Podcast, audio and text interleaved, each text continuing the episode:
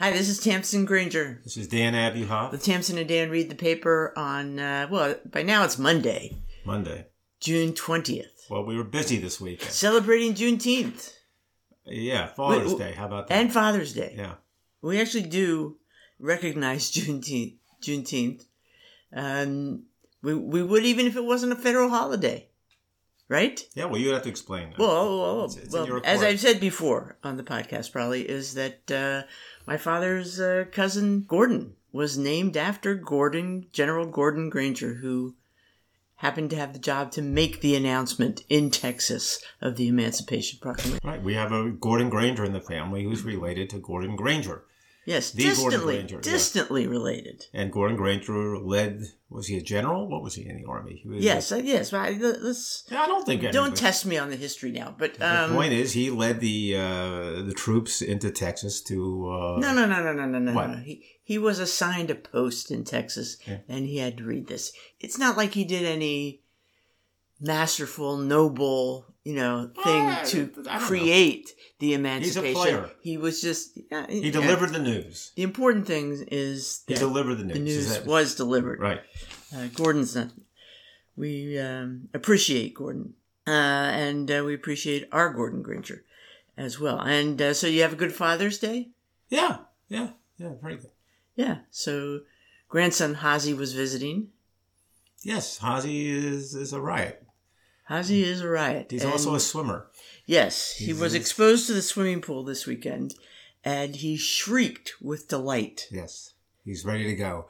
And he was not satisfied with being in sort of the side pools. He wanted to be in the main pool. He's ready to swim the length of the pool. He's ready to go. Became a little obsessed with the rubber ducky pool temperature thermometer thingy. Oh, that could happen to anybody. But he's, uh, it's amazing the way he immediately assumed the horizontal, prone Australian crawl position and started going, going, going. I would characterize it more as doggy paddle, Even so, but it was kind of instinctive. he's a year old. Yeah, it's not like he stayed afloat or anything, but he was making those kind of movements. He was not overly concerned Anyway, with keeping it- his head out of the water. it was fun to witness his delight. yeah.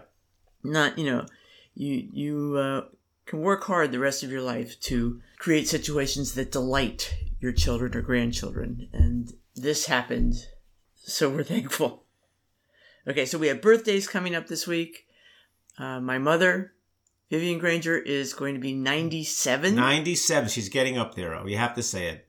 We Yeah. no longer can ignore that. She's getting up there in age. 97 years old. yes And uh, my brother is, I don't know, should we say his He- age? he's like 67 right No, he's even younger than that. But the point is, he's uh, significantly younger than 97. That's the important point. and his- still kicking yes, sort of. Uh, yeah, as is your mother. So, Yeah. uh, so they're both getting around. They both uh, uh, enjoy tennis. Michael plays tennis. My mother watches it on TV, yeah. um, Okay. which is hilarious because I never saw her take any interest in tennis for like the first ninety years of her life. be But more now hilarious She, now she's a fan. It'd be more hilarious if she played tennis. But, uh, yeah, they're, they don't have too much in common. But in any event, uh, it's a big birthday celebration week. Absolutely the case. So, um, So it's been beautiful weather. yes, it's a little we had a nice hot hot day for Hazi's initial swim. And then it got a bit chilly, but still glorious. And uh, so you begin to really appreciate the greenery and surroundings around here. And as, you know, luck would have it, in uh, I think the real estate section in the New York Times this weekend, uh, there was an article about making money on your yard yeah, you know, not just appreciating it for yourself, but you can make some money. And the way to do that is to sign up with Sniffspot, which uh, brings people together uh, who you can, it's like Airbnb, but for dogs right. who want to run around. Well, they're not staying overnight, but you're They're not staying over, but by the hour, you can rent out your yard Right. so that uh, a um, dog and his owner may come and frolic about. exactly. And, uh, you know, some people make a good amount of money out of it. I think this is an opportunity for us. I mean, uh, they're talking about it looked like varied rates, called twenty dollars an hour, Uh, sometimes thirty dollars for two hours, whatever it is. But uh, there's money to be made here at Hempstead. And they say you don't have to do a thing. Well, it has to be a fenced in yard. Yeah, Okay. But you just like uh, you put out some water, yeah. and that's about it. And the the visitors are supposed to clean up after their own I was going to ask you, what's the dog waste rule? I mean, uh, it has to And be. I think it's uh, B- BYO, or I mean, uh, no, pick, pick it up. catch and yourself. release. Um, Yeah, the take, opposite take it with you. Take it with you. Right. Um, so carry in, carry out, kind of thing. Um, so uh, it's not for everybody, okay, and not everybody is well behaved. Uh, they, there's a story here that one group came and it was really like seven people and one dog, and they just uh, wanted to party. And Mm-hmm. They just were drinking, you know. Um, but anyway, four people, especially near urban areas where That's your right. dog doesn't have room to run around and really enjoy. See, that's where it, it really has value. I mean, if you're really in an urban landscape and you really yearn for a situation where you can let the dog off the leash, it makes some sense to say, okay, for 20 bucks, uh, here's a place I can let the dog off the leash. yeah. And, and, and they do say this, and I don't, I don't have a dog, so I don't really know. But some of these folks seem to value the idea that there are not other dogs around. Yes, not everybody likes the local dog park. Right. Which I didn't know. I thought Well- everybody loved the Well, you know, for instance, we have a neighbor Yeah. uh, who their dog uh, Jeff. I don't know if you've ever seen Jeff walking his Oh, dog. sure, sure, sure. Yeah, absolutely. They are um, It's a big dog. well, they are uh, what do you call them? The dog rescue dogs, Okay. and they are not sociable at all. oh, really? and uh, so he can't even walk them together. He has to walk them separately. Mm. Uh, so you could see how, if you have a dog like that who is not sociable, Mhm. it's an opportunity for you know let him run around, have a great time. Now, the rates go from like ten dollars an hour for one dog, fifteen dollars for two. I guess they charge Okay. more depending on how many dogs it is. But they they have a lady in here with a um, uh, several acres, I guess, on her park, her yard, and she charges thirty five dollars an Yeah, hour. yeah. And she's also got a setup of like uh, you know, kind of a um, uh, you know seesaw tunnels, you know, obstacle course uh, for the animals. We could do that. Yeah. but, uh, you know, there were all these great anecdotal stories about people who, you know, say, why not? You know, and there's one guy who, uh, um, you know, does Airbnb too. He's, he's trying to squeeze every penny uh, out of his house, which is just sitting there. Mhm. So, you know, uh, maybe there's uh, something to it. And one woman actually uh, pretty much depends on uh, this for, you know, most of her income. She has 30 to 40 bookings a week That's a lot. and her own dogs barely get get time in the yard. Okay, there's uh, at the end of it, the article says, yeah, you know, they're talking to this woman, and she says, well, you know, uh, I had a slot open at eleven, but they missed that. I think I can get them in after eight p.m. Her own dogs into the yard. So anyway, it's worth considering. I, I mean, I've thought about stuff like that because I think of inviting people with dogs over to run around yeah. because I feel like if there's the you know the essence of dog in the area, maybe it will discourage some of the deer. So you want something out of it. You're not just doing doing it to be nice. You you feel that it helps us. I think it's a win-win for everybody. You know, Well, it's a bigger win-win if we charge them twenty bucks. that's, But- that's oh. the point. but Right. It is a twenty-two percent Right. fee to Sniffspot. Oh yeah. Well, that's You have to pay. But you don't have to use that. You just, we have our own. You know, we know people. We can just put up a sign, right? Exactly. Take up a big ad in the New Uh, York on the Times. telephone post out Just- here in the country where everybody already has a yard. I don't think it's gonna. No, no, here it's not going to work. You know, it was kind of interesting too. Was that some people said they use it and they'll just go once a week or once a month or something. You- You know, you don't need it as a regular dog walking routine. No, you're not doing it every Yeah. every morning and afternoon. vacation. It's just a little adventure for your doggy. Listen, Especially if it's if he's you know stuck if the dog is kind of stuck in the confines of a Uh, condo. look, it just uh, it's another way. It's like uh, you know, drive sharing or anything. Uh, it, it's a way to uh, maximize use of resources. It's an economic proposition, Tamsin. I mean, that's a matter of fact. When I think of what we're going to talk about today, there are a lot of economic propositions which seem odd at first instance, but when you think about it, they make some sense, right? Yeah. So um, my next article is uh, right along those lines. Meet the pea cyclers. And a fertilizer shortage has farmers desperate. Human urine has the very nutrients the crops need. Uh, so there's a story about a woman who uh, um, saw a poster in town uh, for a meeting to find out more about pea cycling. This is in Vermont, of, of course. course. Of course. Okay. and uh, she can't go. She sends her husband. Next thing you know, uh, they've got a jug in their bathroom. They're saving urine. Um, and uh, um, to be used as fertilizer. So um, apparently it makes sense. Apparently there are lots of nutrients in the urine. You're looking at me. I, am not going to argue with you. I, I, I read the article. I, I can't. Uh... First of all, the big news is it's much more nutritive than solid waste. I want to get that out there. So, no, but they but they, they both contribute. Yeah. Okay. You need uh, um, the animal. No, that's animal solid waste and human solid waste. We're not dealing with human solid waste. We're just dealing with urine. Uh, although they do talk a little bit about the other, but let's focus on the urine. Okay. And uh, what struck me about the how article, often does somebody say that to you? What? Let's, let's focus on the let's urine. Let's focus on the urine. Okay. Uh, it's a real thing, though. It's not like this is some crazy uh, these two couples in Vermont who have opted out of the out of uh, civilization. It's not that at all.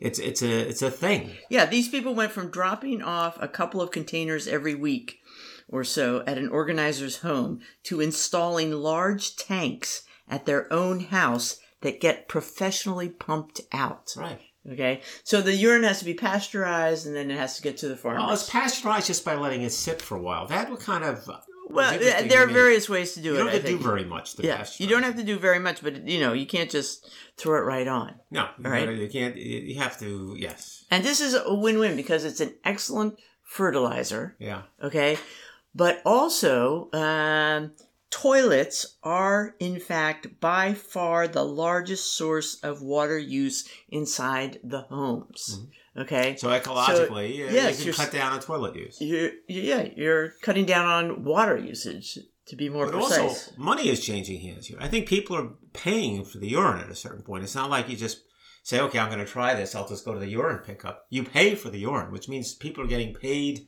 to urinate. Honestly, I mean, there's. I don't think that I don't. I don't know if the people who.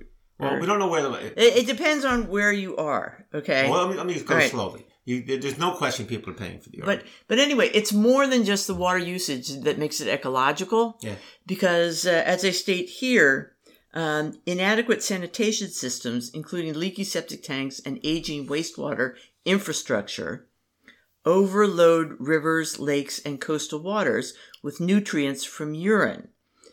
Runoff from chemical fertilizers makes it even worse Together, the result is algae blooms that trigger mass die-offs of animals and other plants, right? So the urban environments and, uh, and, and, and aquatic environments become hideously polluted while rural environments are depleted of what they need. Mm-hmm. So this is a way to kind of even that out. Right. And it, you know, it's it's a real win-win. Now, there are a couple of interesting stories here. One is about uh, a, a place in Niger, you know, in Africa, where um, this was a way to actually help female farmers mm-hmm. Um, improve their lot. Uh, female farmers were often uh, relegated to land farther away from town mm-hmm. uh, than uh, the male farmers. And uh, there was um, kind of a, um, I guess the uh, there was a study team that kind of realized that uh, the male farmers' uh, crops were doing much better.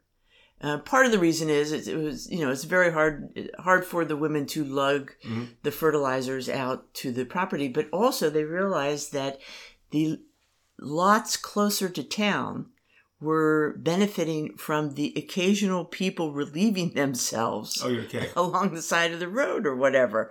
Um, so they started a pilot project in 2019 where 27 volunteers collected urine um, in jugs and they had to let it sit a Yeah. couple weeks uh, to um, pasteurize and then added it with animal manure to their um, farms, yeah, to their their crops, Yeah. and the results were amazing. There's a 30% increase in yield, Mhm. right? So, um, by now, uh, by the next year, 100 people signed up, then a thousand, then the men start doing it too. So in the families, you have this sort of uh, vying for urine and, and the fathers and the mothers kind of pitting themselves uh, against each other for the children's urine and so on. You also have people who are, have also, as you said, started buying the urine Right. um, and uh, selling it. This is all happening in Africa, and it's increased in demand. Um, it's good. The price has gone up allegedly from one dollar for twenty five liters to six dollars. Yeah. Uh, so that's that's a great increase. You can go pick up your urine like you're picking up a gallon of water or a gallon of fuel. Uh, so that's in Africa. Um, but uh, and in the U.S., uh, they um, the you know give some stories from uh, something called the Rich Earth Institute that uh, handles a lot of this um, and is studying it. So, um, yeah, they um, the director of education uh, actually has uh, a mantra called that uh, she quotes "P the change." Pete, yeah, yeah, like get it. be the change Got it. P the change Mhm. okay um so and you know there's this uh th- Well, it's funny to see it. It's, it's a creative uh, ecological solution. You don't see too many solutions out there, although it is a little, you know, a little creepy. Uh, no it's not i don't think it's creepy at all all right. i think it's just uh you know we've habitually done things a certain way Yeah. and uh, we can learn to do things uh another way uh i mean it's going to Well, this could be a big change. I mean, it, yeah, it's kind of There's a lot complicated. of sources of urine out it was there. Change everything about how you build houses and uh, you know um, et, et and so forth uh, but uh, they say you know the um, it makes sense in a lot of ways and the sense of gratification uh, using your own body's nutrients to heal instead of hurt the earth Well, uh, look, just the the counterpoint here, just in, in a sense, it makes it sort of underscores that the solutions like the one you're just talking about aren't that easy to come by.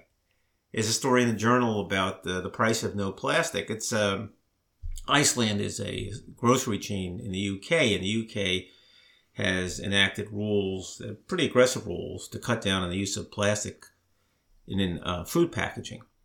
Uh, and uh, Iceland is, is a company which truly believes in this and has made it part of its mission to eliminate the use of all plastic uh, by 2023, uh, or sometime in 2023, by the end of 2023. And that's terribly ambitious because what they're talking about is even though they are big believers and they're trying to make the change, they're running into problems um, in kind of uh, pretty um, mundane products. For example, you know, bananas were always wrapped in plastic for them.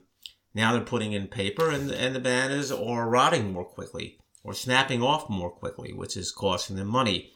They were they used to put uh, all the uh, potatoes they had in plastic bags, uh, and uh, the, the paper bags don't seem to work as well. If they use the plastic bags, they put holes in them, the, the potatoes roll out. Uh, one thing totally unexpected. that is, seems all right that all seems a little lame okay. Here's one. we- here's one. Okay. we we buy bananas all the time. We've never used a bag. Well, I think okay, they're talking and they're the- not displayed in a bag. But I think they're talking all about the trans. Well, I don't know. I don't understand the banana thing. Okay, I, I admit, I admit, I don't understand the banana thing. But here's one: they say that they had the higher end items like steak or whatever in plastic trays, and they stopped using plastic trays.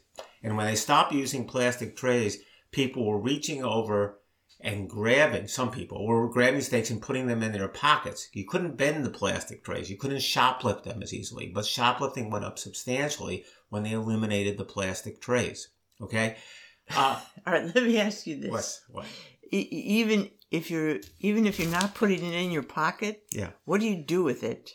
If it's I, look, I'm not running this how, down. how do they? You know, My point is, yeah, couldn't you these just? guys. How do you solve that problem? The the way you solve that problem is you in an old fashioned butcher shop. yeah. Your your grandfather was not using any plastic. Yes, but he was okay? standing there over the All meat. right, so some couldn't- you gotta somebody's got to be standing there, and the way the price of meat is going up is you know it's going to merit well, um, treatment like it's rare jewels of- behind the counter. all kinds of products that you know. There's shrimp. They're, they're talking about all kinds of things that they rely on plastic packaging, and they haven't found an obvious substitute. They've been experimenting with a combination of paper and plastic. You're familiar with paper, which has a sheen of plastic on it, and that's suitable for some things, not suitable for other things. For example, anything that's greasy like dog food, it just won't work. It just falls completely apart.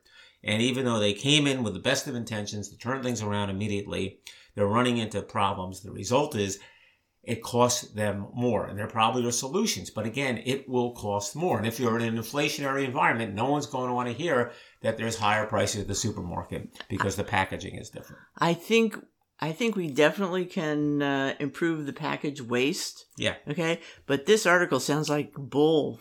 Uh, I don't know. I mean, don't- this. I mean, there's a lot of uh, there. You know, there. Uh, there are a lot of products they're talking about that don't really seem to merit.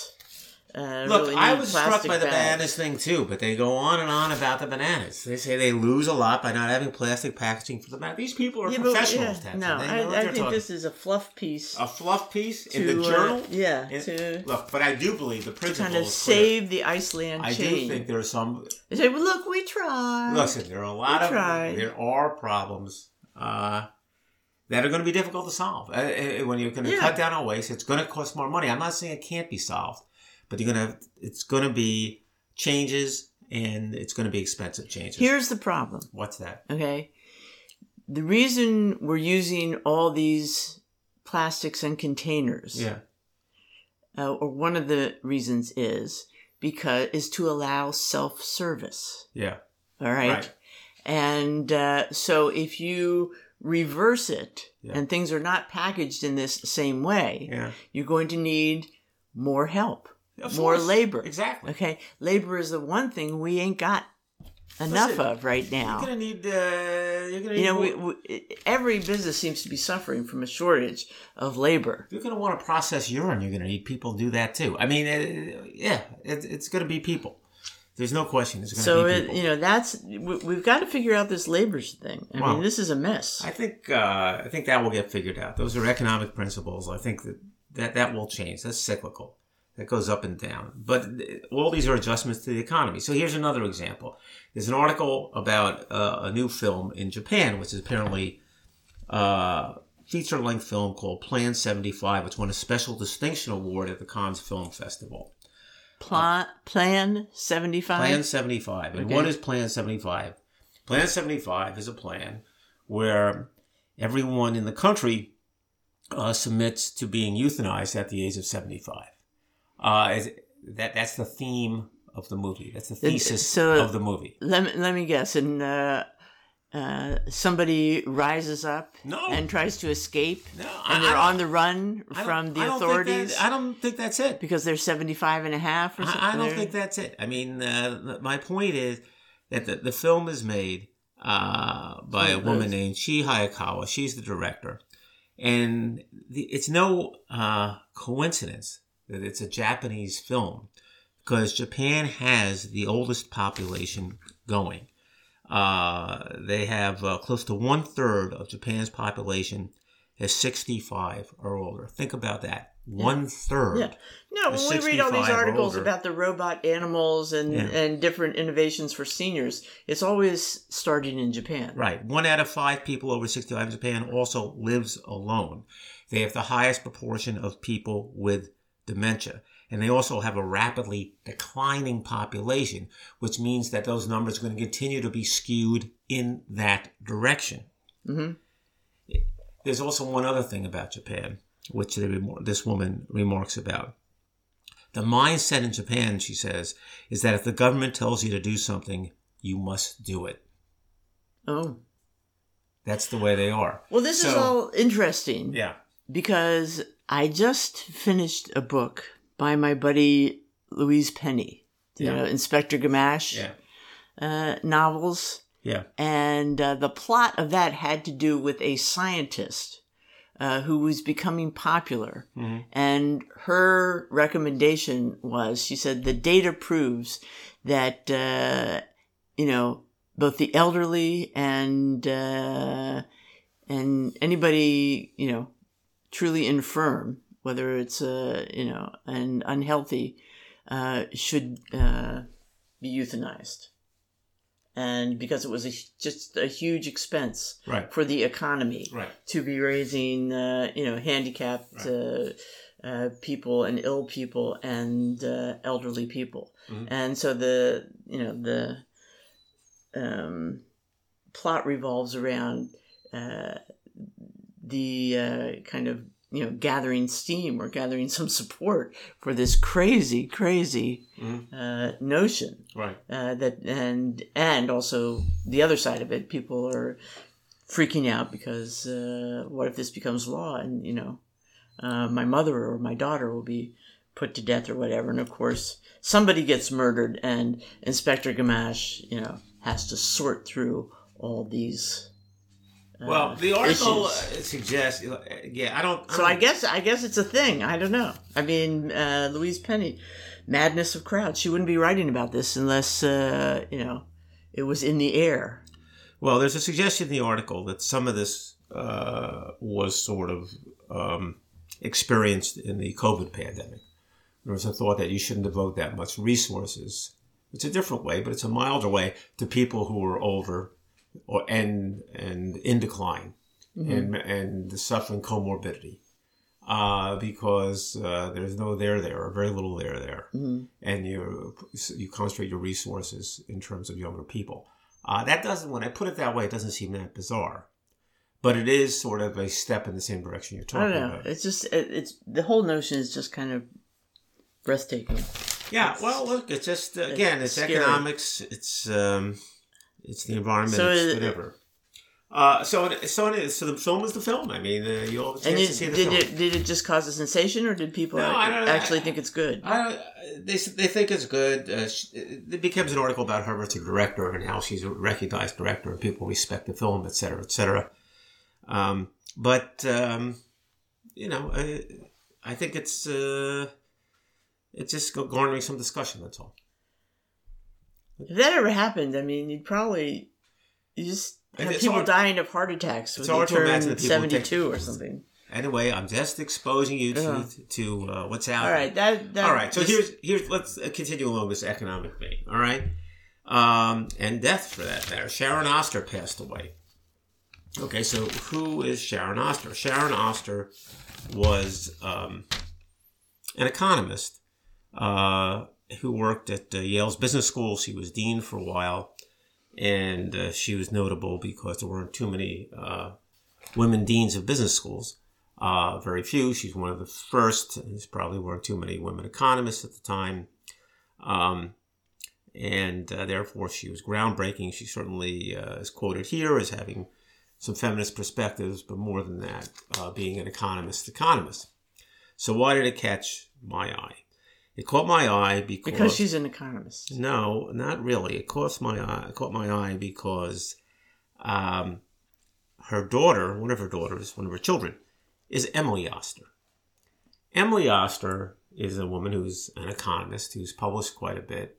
It was introduced. to Introduced to us by our kids. Yeah. What's it? Both of them, uh, both Granger and Uh, Zeke, or just well, Zeke? Zeke and Noel? Noel had the first baby, so they uh, they found her first, I think. Right, because she basically writes books on, for example, on child rearing, is what we're talking about here, but she's applying economic principles to issues like child rearing and other issues besides. And she's kind of interesting, it's kind of provocative. We've talked about it several times Right. And, on the and podcast. people like Zeke and Noel, you know, take her uh, child rearing advice the heart, or at least take it quite seriously. Uh, but again, what makes it a little different, it's not a Dr. Spock, you know, this is the point of development. It's applying economic principles.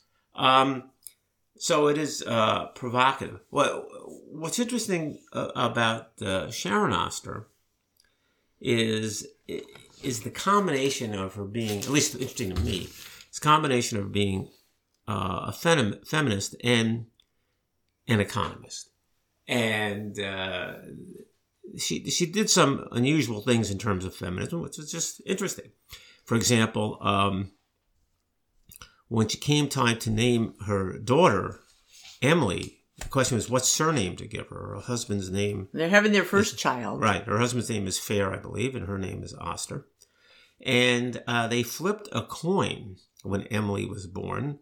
As Emily says, Mom won, so I am named Oster, Emily Oster, with middle name Fair.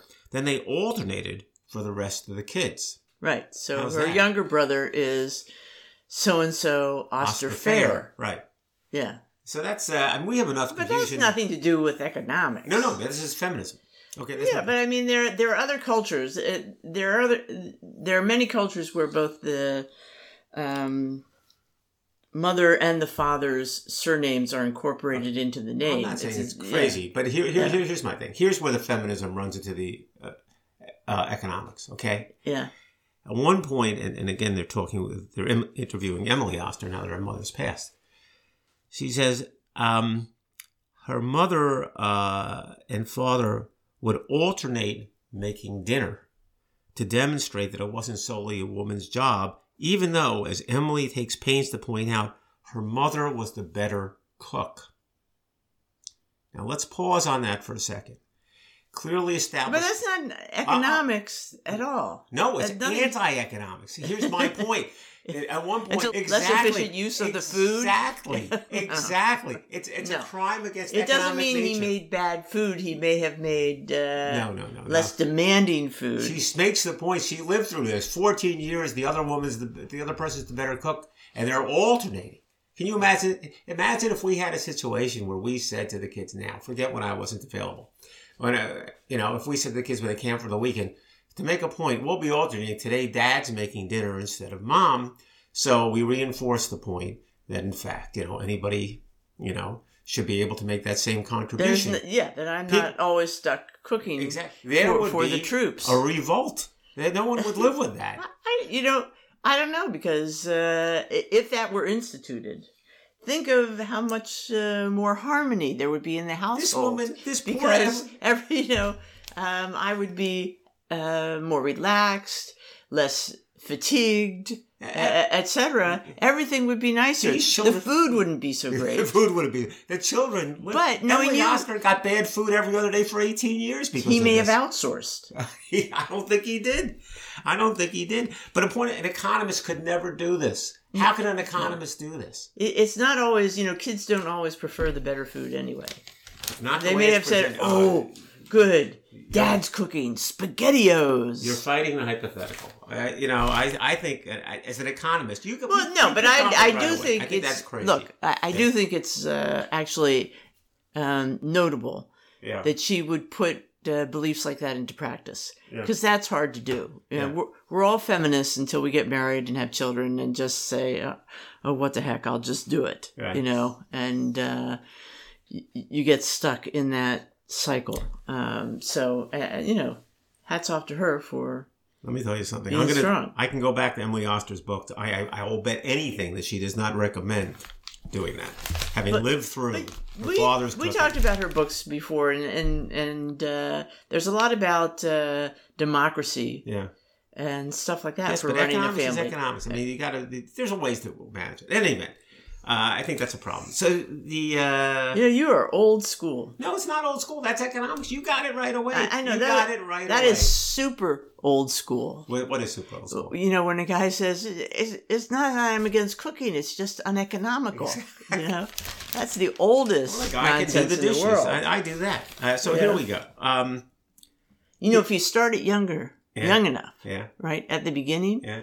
chances are both people in the relationship are bad cooks That's not what they say here. The woman's Emily saying he's a bad cook, she's a good cook. She didn't say he became better. She didn't say she became she worse. just happened to become better so Uh, look, you're fighting the facts. Um, here's an interesting book review. Uh, there's a book called Build by Tony Fadell. Who's Tony Fadell? T- Tony Fadell. What's the book? Build. B U I L D. Tony Fadell is th- what's described as an engineer's engineer who happened to be uh, at the heart of the development of some pretty, you know, uh, you know, Iconic products. iconic. That's the word I'm looking for. Products For the 20th century. like the iPod, uh, the iPhone, and the Nest thermostat. Okay. Uh, and he so he made some real stuff. he made some real stuff, or at least contributed. Uh, Okay. I think all those there were teams involved in the iProducts.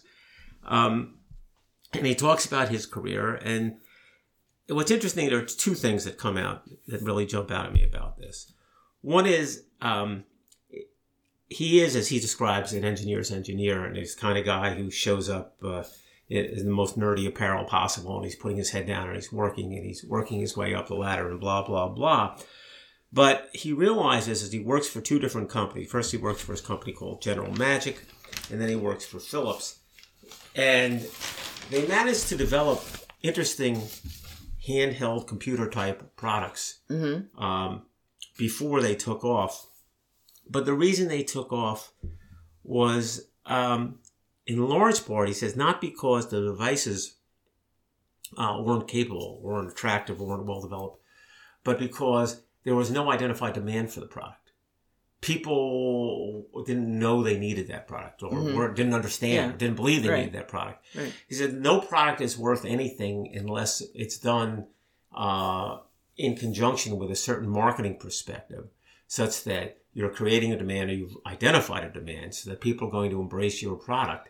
Uh, and that's why those products fail, which is kind of interesting because as an engineer, you don't think about that necessarily. Uh, he also points out that the key for products like this is they have to be sort of appealing and attractive and to, to break new ground, but only to a certain extent. People are, all, are not going to accept something that's mind-bendingly different. Mm-hmm. It has to be at the same time somewhat similar to what they're used to. It has to be designed to be used in such a way that's somewhat similar to what they're used to. Otherwise, they're not going to do it. Right. And number three, that in fact, the it, you know, it's nice if you have a product that does a lot of magical things, 12, 14 different magical things. Although, but they might, they're not going to do all of them well. They might do four of them well, eight of them not so well, whatever it is. This is much more marketable, much more useful to have a product that does- just a few things, but does them each extremely well. Okay. Uh, and and uh, so those are interesting. The, the other thing about it, uh, and, and apparently the book is about his experiences and the team's experiences in developing these iconic products. The other thing he talks about is his own career with, and he concedes that he's a little old school. But this is not a guy who's 90 years old and he was working in the 1920s. This is a guy whose career started in 1990. So he's a kid in my mind. and uh, he says when he talks about his early days at General Magic, his first job, he writes of working 90, 100, 120 hours a week, during uh, which he learned and screwed up and worked and worked and worked. And uh, he learned finally that humans cannot survive on stress and Diet Coke alone. I mean, it, you you can understand what he's talking Yeah. about. But he comes to the conclusion that that was key to his career. If you want to prove yourself, you want to learn as much as you can and do as much as you can, you need to put in the time. And he goes in, apparently in the book, um, to some at some length to talk about uh, today's young engineers who come working at Google and worry, you know, worry about the fact that they don't have the right yogurt in the refrigerator, or you have to work, or you know, walk 200 feet for a snack or whatever. He said that's not it. Those, those guys aren't going anywhere. They're not the answer. The answer is this: people really devote themselves to it and really, uh, you know, time on task, as you like to say. So, in any event, I, I thought that was a pretty interesting uh, book. All right, so we have to wind this up. So there was one thing I told you there was an odd letter to the editor at the Times, as sometimes there is. Very often there is.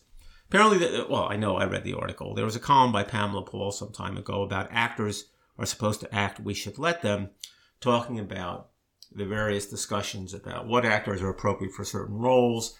If there's a gay part in a play or a, a movie, does it have to be played by a gay actor? And then you get into ethnic discussions. If someone's an Asian part, Right, right. and, and Yeah. even have Sarah Silverman talking about, uh, you know, if it's a Jewish part, can you have a non-Jewish actor playing that part? And uh, Pamela Paul said, uh, "Yeah, they're actors. They should do what they should do, and that means they can play anything." So there's an uh, a letter from an actress in which she talks about all the parts that she's played. Um, you know, she played a, a Catholic cross dresser in one play. She played a painter and a lesbian in another play, and she, um, you know, she goes on and on. And she says, uh, "The truth is, I'm none of those things. I currently play Mrs. Tishell in Doc Martin, a Cornish pharmacist with a neck brace, and." Uh, you know, this is the final series. Otherwise, clearly, I would take several years out to get a pharmacy degree and live in Cornwall and hurl myself down a staircase in order to dislocate my neck. but that is all not necessary because I'm an actress. And of course, we know uh, Mrs. Tishell and Doc Martin. Yes. And uh, she's reading the Times and writing in. And uh, apparently, she's played a lot of different roles. So there you go. I look forward to another uh, season. Now of Doc we know Martin. there's another season. They got that plug in the New Yeah, York Times, yeah, free yeah, that- advertising. That's a fun show.